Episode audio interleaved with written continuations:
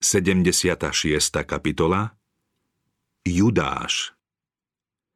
Ježiš prijal Judáša medzi učeníkov a prejavoval mu rovnakú starostlivosť a lásku ako všetkým ostatným.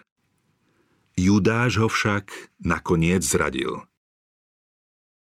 Judášov príbeh predstavuje žalostný koniec života, ktorý mohol byť oslavou Boha.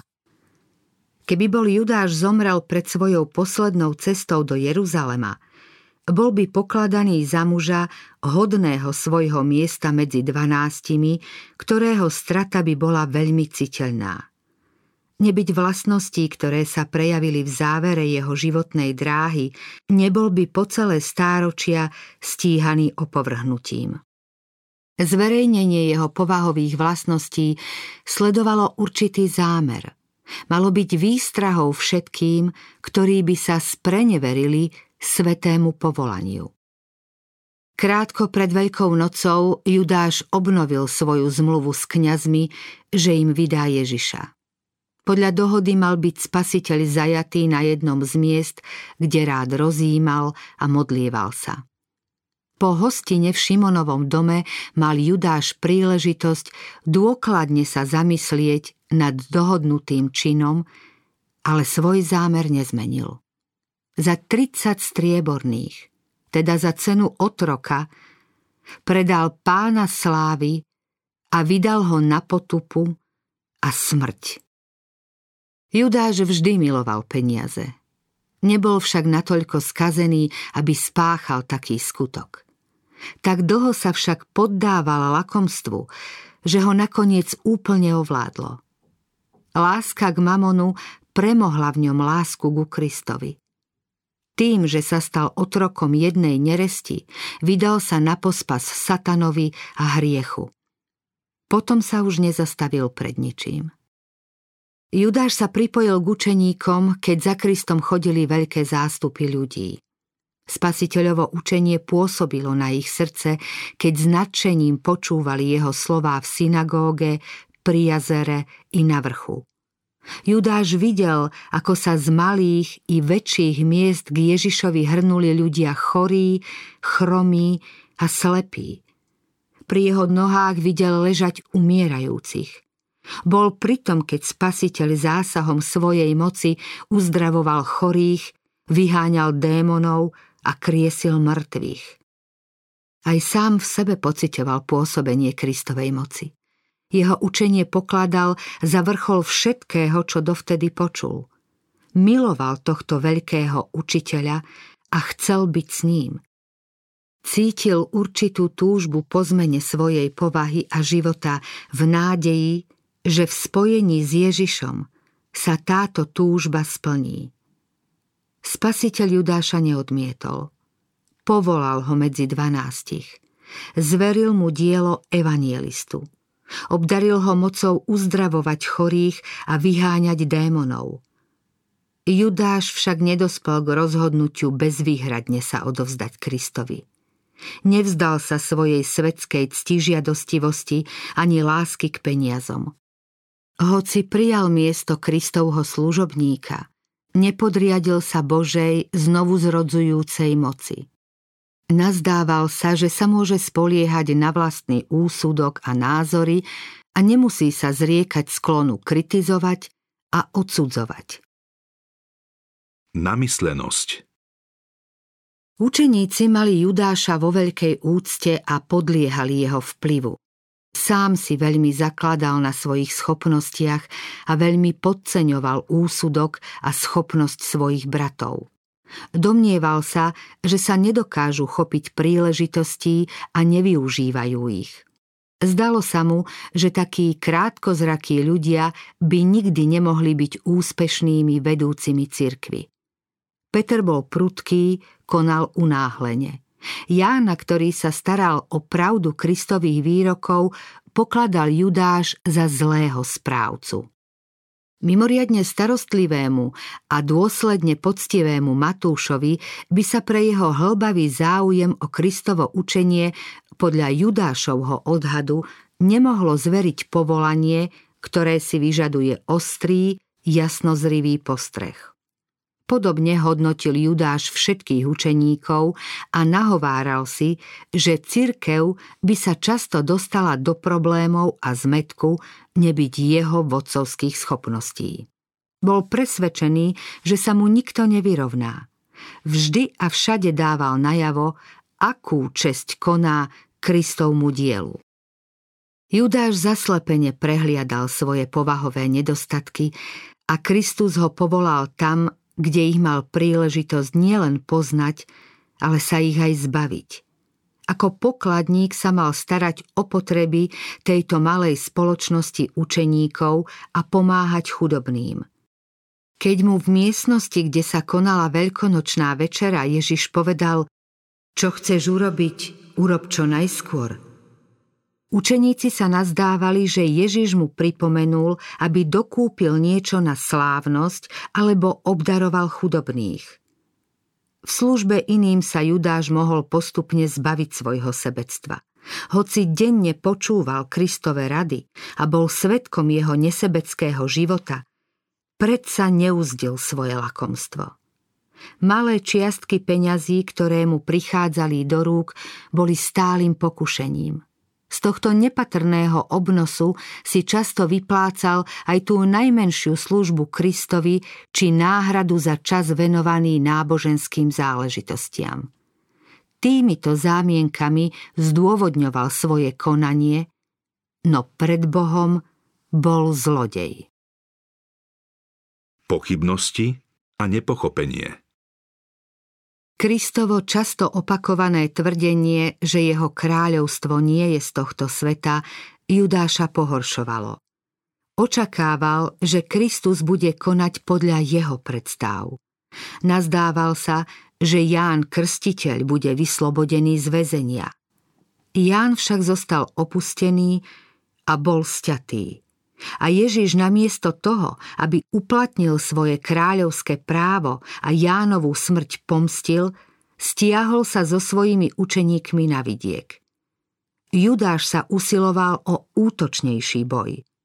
Myslel si, že dielo by malo väčší úspech, keby Ježiš nebránil učeníkom konať podľa vlastných predstáv. Pozoroval stále väčšie nepriateľstvo židovských vodcov a videl, že Kristus nedbá na ich výzvu, aby im dal požadované nebeské znamenie.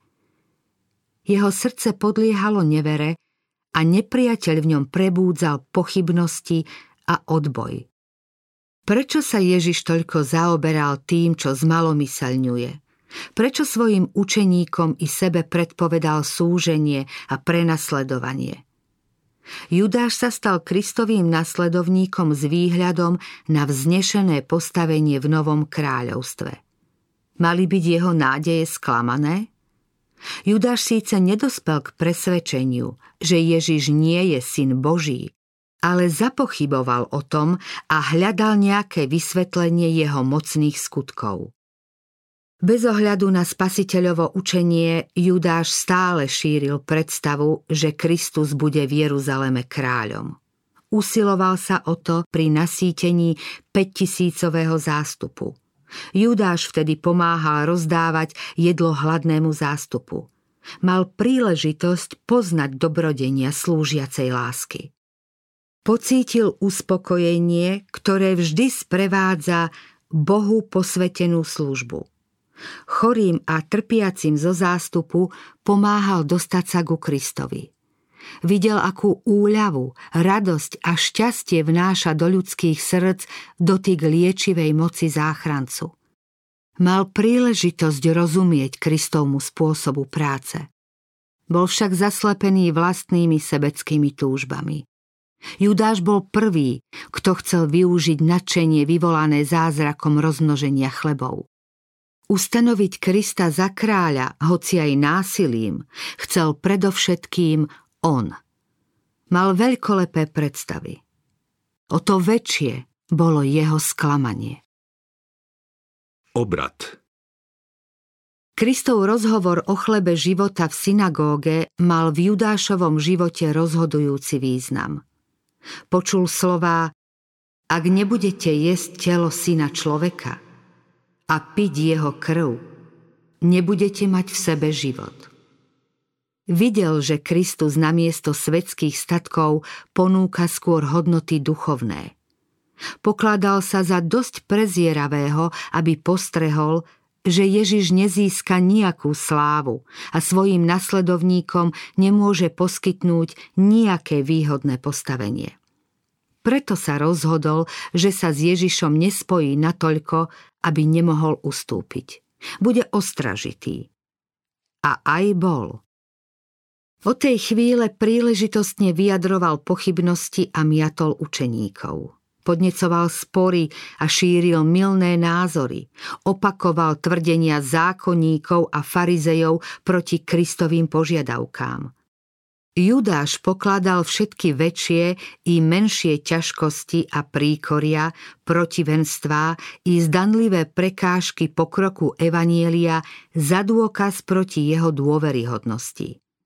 Uvádzal slová písma, ktoré nijako nesúviseli s Kristovými pravdami. Tieto výroky, vytrhnuté zo súvislostí, miatli učeníkov a prehlbovali malomyselnosť, ktorá na nich stále ťažko doliehala. To všetko robil Judáš akoby zo svedomitosti. Kým učeníci hľadali dôkaz na potvrdenie slov veľkého učiteľa, Judáš takmer nepozorovane obracal ich pozornosť iným smerom. Tak celkom nábožensky a zdanlivo rozvážne predstavoval všetko v inom svetle, než v akom o tom hovoril Ježiš, a jeho slovám dával význam, ktorý v nich pôvodne nebol. Jeho podnety stále prebúdzali ctižiadostivú túžbu po výhodách a vyššom postavení a učeníkov odvracali od významných vecí, o ktoré sa mali predovšetkým zaujímať. Podnecovateľom sporu, kto z nich bude najväčší, bol zvyčajne Judáš. Keď sa Ježiš s bohatým mládencom zhováral o podmienkach učeníctva, Judáša sa to nemilo dotklo. Nazdával sa, že sa tu stala chyba. Keby sa ľudia ako toto knieža pripojili k veriacím, mohli by Kristovo dielo významne podporiť. Domnieval sa, že by mali prijať jeho radu. Mal predsa mnoho podnetov na rozvoj ich malej cirkvi. Jeho zásady a spôsoby by sa od Kristových síce líšili, ale v týchto otázkach sa pokladal za múdrejšieho, než je Kristus. Nech už Kristus svojim učeníkom povedal čokoľvek, Judáš v srdci vždy s niečím nesúhlasil. Pod jeho vplyvom kvas nespokojnosti rýchlo pôsobil. V tom všetkom učeníci nepostrehli skutočného pôvodcu. Ježiš však vedel, že Judáš sa pod priamym pôsobením satana stal nástrojom, ktorým ovplyvňuje jeho učeníkov. Rok pred Judášovou zradou Kristus povedal: Nevyvolil som si vás dvanástich a jeden z vás je diabol. Judáš však verejne neodporoval a o spasiteľovom učení zdanlivo nepochyboval. Otvorene reptal len pri slávnosti v Šimonovom dome. Keď Mária pomazala spasiteľové nohy, Judáš prejavil svoje lakomstvo. Zdalo sa, že Ježišova výčitka v ňom všetko obrátila na žlč. Urazená pýcha a túžba po pomste strhli všetky zábrany a celkom ho ovládlo lakomstvo. Podobne dopadne každý, kto sa trvalo zahráva s hriechom. Ak neodoláme mravnej porušenosti v zárodku a ak ju nepremôžeme, pripravujeme cestu satanovým pokušeniam a stávame sa otrokmi jeho vôle. Cesta zrady. Judáš však ešte nebol celkom zatvrdnutý. Aj po tom, čo sa dvakrát zaviazal, že spasiteľa zradí, mal ešte príležitosť kajať sa. Pri veľkonočnej večeri Ježiš prejavil svoju božskú prirodzenosť tým, že odhalil zradcov zámer. Službu lásky prejavil Judášovi takisto ako iným učeníkom. Ale táto posledná výzva lásky zostala bez ozveny. Po nej bol už Judášov prípad rozhodnutý a nohy, ktoré Ježiš umyl, šli splniť dielo zrady. Ak má byť Kristus ukrižovaný, uvažoval Judáš, potom sa to musí stať. Jeho vlastná zrada Spasiteľa na tom nič nezmení. Ak Ježiš zomrieť nemá, potom ho svojím činom len prinúti, aby sa vyslobodil. Judáš svojou zradou tak či onak získa. Nazdával sa, že predsa len urobil výhodný obchod, keď svojho pána zradil. Judáš však neveril, že by sa Ježiš dal uväzniť. Svojou zradou chcel Spasiteľa upozorniť a pripomenúť mu, aby na budúce mal k nemu náležitú úctu. Nevedel, že Krista vydáva na smrť. Ako často boli farizei a zákonníci zasiahnutí výstižnými príkladmi spasiteľových podobenstiev, ako často vyriekli súd sami nad sebou. Pravda im neraz prenikla do srdca a oni plní hnevu chceli ho kameňovať, no on im vždy unikol. Keď sa teda toľkokrát vyhol ich osídlam, myslel si Judáš, iste sa ani teraz nedá chytiť. Judáš sa chcel o tom presvedčiť. Ak je Ježiš naozaj Mesiáš, potom ľud, pre ktorý toľko urobil, sa zomkne okolo neho a vyhlási ho za kráľa. Tým by raz navždy uspokojil tých, čo boli dosiaľ v neistote. Judáš by mal zásluhu, že kráľovi pomohol na Dávidov trón. Tým by mal v novom kráľovstve zabezpečené miesto vedľa Krista. Tento falošný učeník pri zrade Ježiša zohral svoju úlohu, keď v záhrade vodcom davu povedal: "Koho poboskám, to je on. Toho chyťte." Pevne veril, že Kristus im unikne. Keby mu potom niečo vyčítali, mohol by povedať: "Či som vám nepovedal, aby ste ho chytili?" Judáš hľadel, ako prenasledovatelia na jeho slová Krista pevne zviazali. Udivený pozoroval, že Spasiteľ sa bez odporu nechal odviesť. Úzkostlivo šiel za ním zo záhrady a nasledoval ho až po výsluch pred židovskými poprednými mužmi. Stále očakával, že svojich nepriateľov prekvapí, zjaví sa im ako Boží syn a zmarí ich zákerné plány a moc. Hodiny však ubiehali a Ježiš pokojne znášal všetko príkorie. Zradcu sa začínala zmocňovať strašná hrôza, že svojho majstra zradne predal a vydal na smrť. Výčitky svedomia. Keď sa výsluh chýlil ku koncu, Judáš už nemohol zniesť mučivé výčitky svedomia. V sieni sa náhle ozval chraptivý hlas, ktorý zdesil všetkých prítomných. Je nevinný. Šetri ho, Kajfáš. Vysoká Judášová postava sa predierala spomedzi poľakaný dav. Tvár mal bledú a na čelo mu vystúpili veľké kropaje potu. Pred najvyššieho kňaza na súdnom stolci hodil strieborné mince, čo dostal za zradu svojho pána. Zúfalo uchopil Kajfášovo rúcho s prosbou, aby Ježiša prepustil, a tvrdil, že neurobil nič, za čo by si zaslúžil smrť. Kajfáš ho nahnevane odbil. Bol však na rozpakoch a nevedel, čo má povedať. Zradnosť kňazov bola odhalená. Bolo zrejmé, že podplatili učeníka, aby zradil svojho majstra. Zhrešil som, lebo som zradil nevinnú krv. No najvyšší kňaz, ktorý sa medzi tým spametal, posmešne odpovedal: Čo nás do toho? To je tvoja vec. Kňazi Judáša ochotne využili, no nakoniec ho zavrhli pre jeho podlosť. Keď im svoj čin kajúcne vyznal, odmietli ho. Judáš sa teraz vrhol k Ježišovým nohám, uznával ho za Božieho syna, prosil ho, aby sa vyslobodil. Spasiteľ svojmu zradcovi nič nevyčítal. Vedel, že svoj čin Judáš v skutočnosti neľutuje. Zradca si uvedomil, že ho čaká súd a zatratenie, a to ho prinútilo vyznať hriech. Žiaden zármutok nad tým, že zradil nepoškvrneného Božieho syna a zaprel svätého v Izraelovi, nepociťoval. Ježiš aj napriek tomu nevyriekol ani slovo odsúdenia. Ľútostivo hľadel na Judáša a povedal: pre túto hodinu som prišiel na svet. Zhromaždení úžasli. S údivom pozorovali Kristovu zhovievavosť k svojmu zradcovi. Opäť sa ich zmocnilo presvedčenie, že tento muž nemôže byť obyčajný smrteľník. Pýtali sa: ak je však Boží syn, prečo sa nevyslobodí z pút a nejasá nad svojimi žalobcami?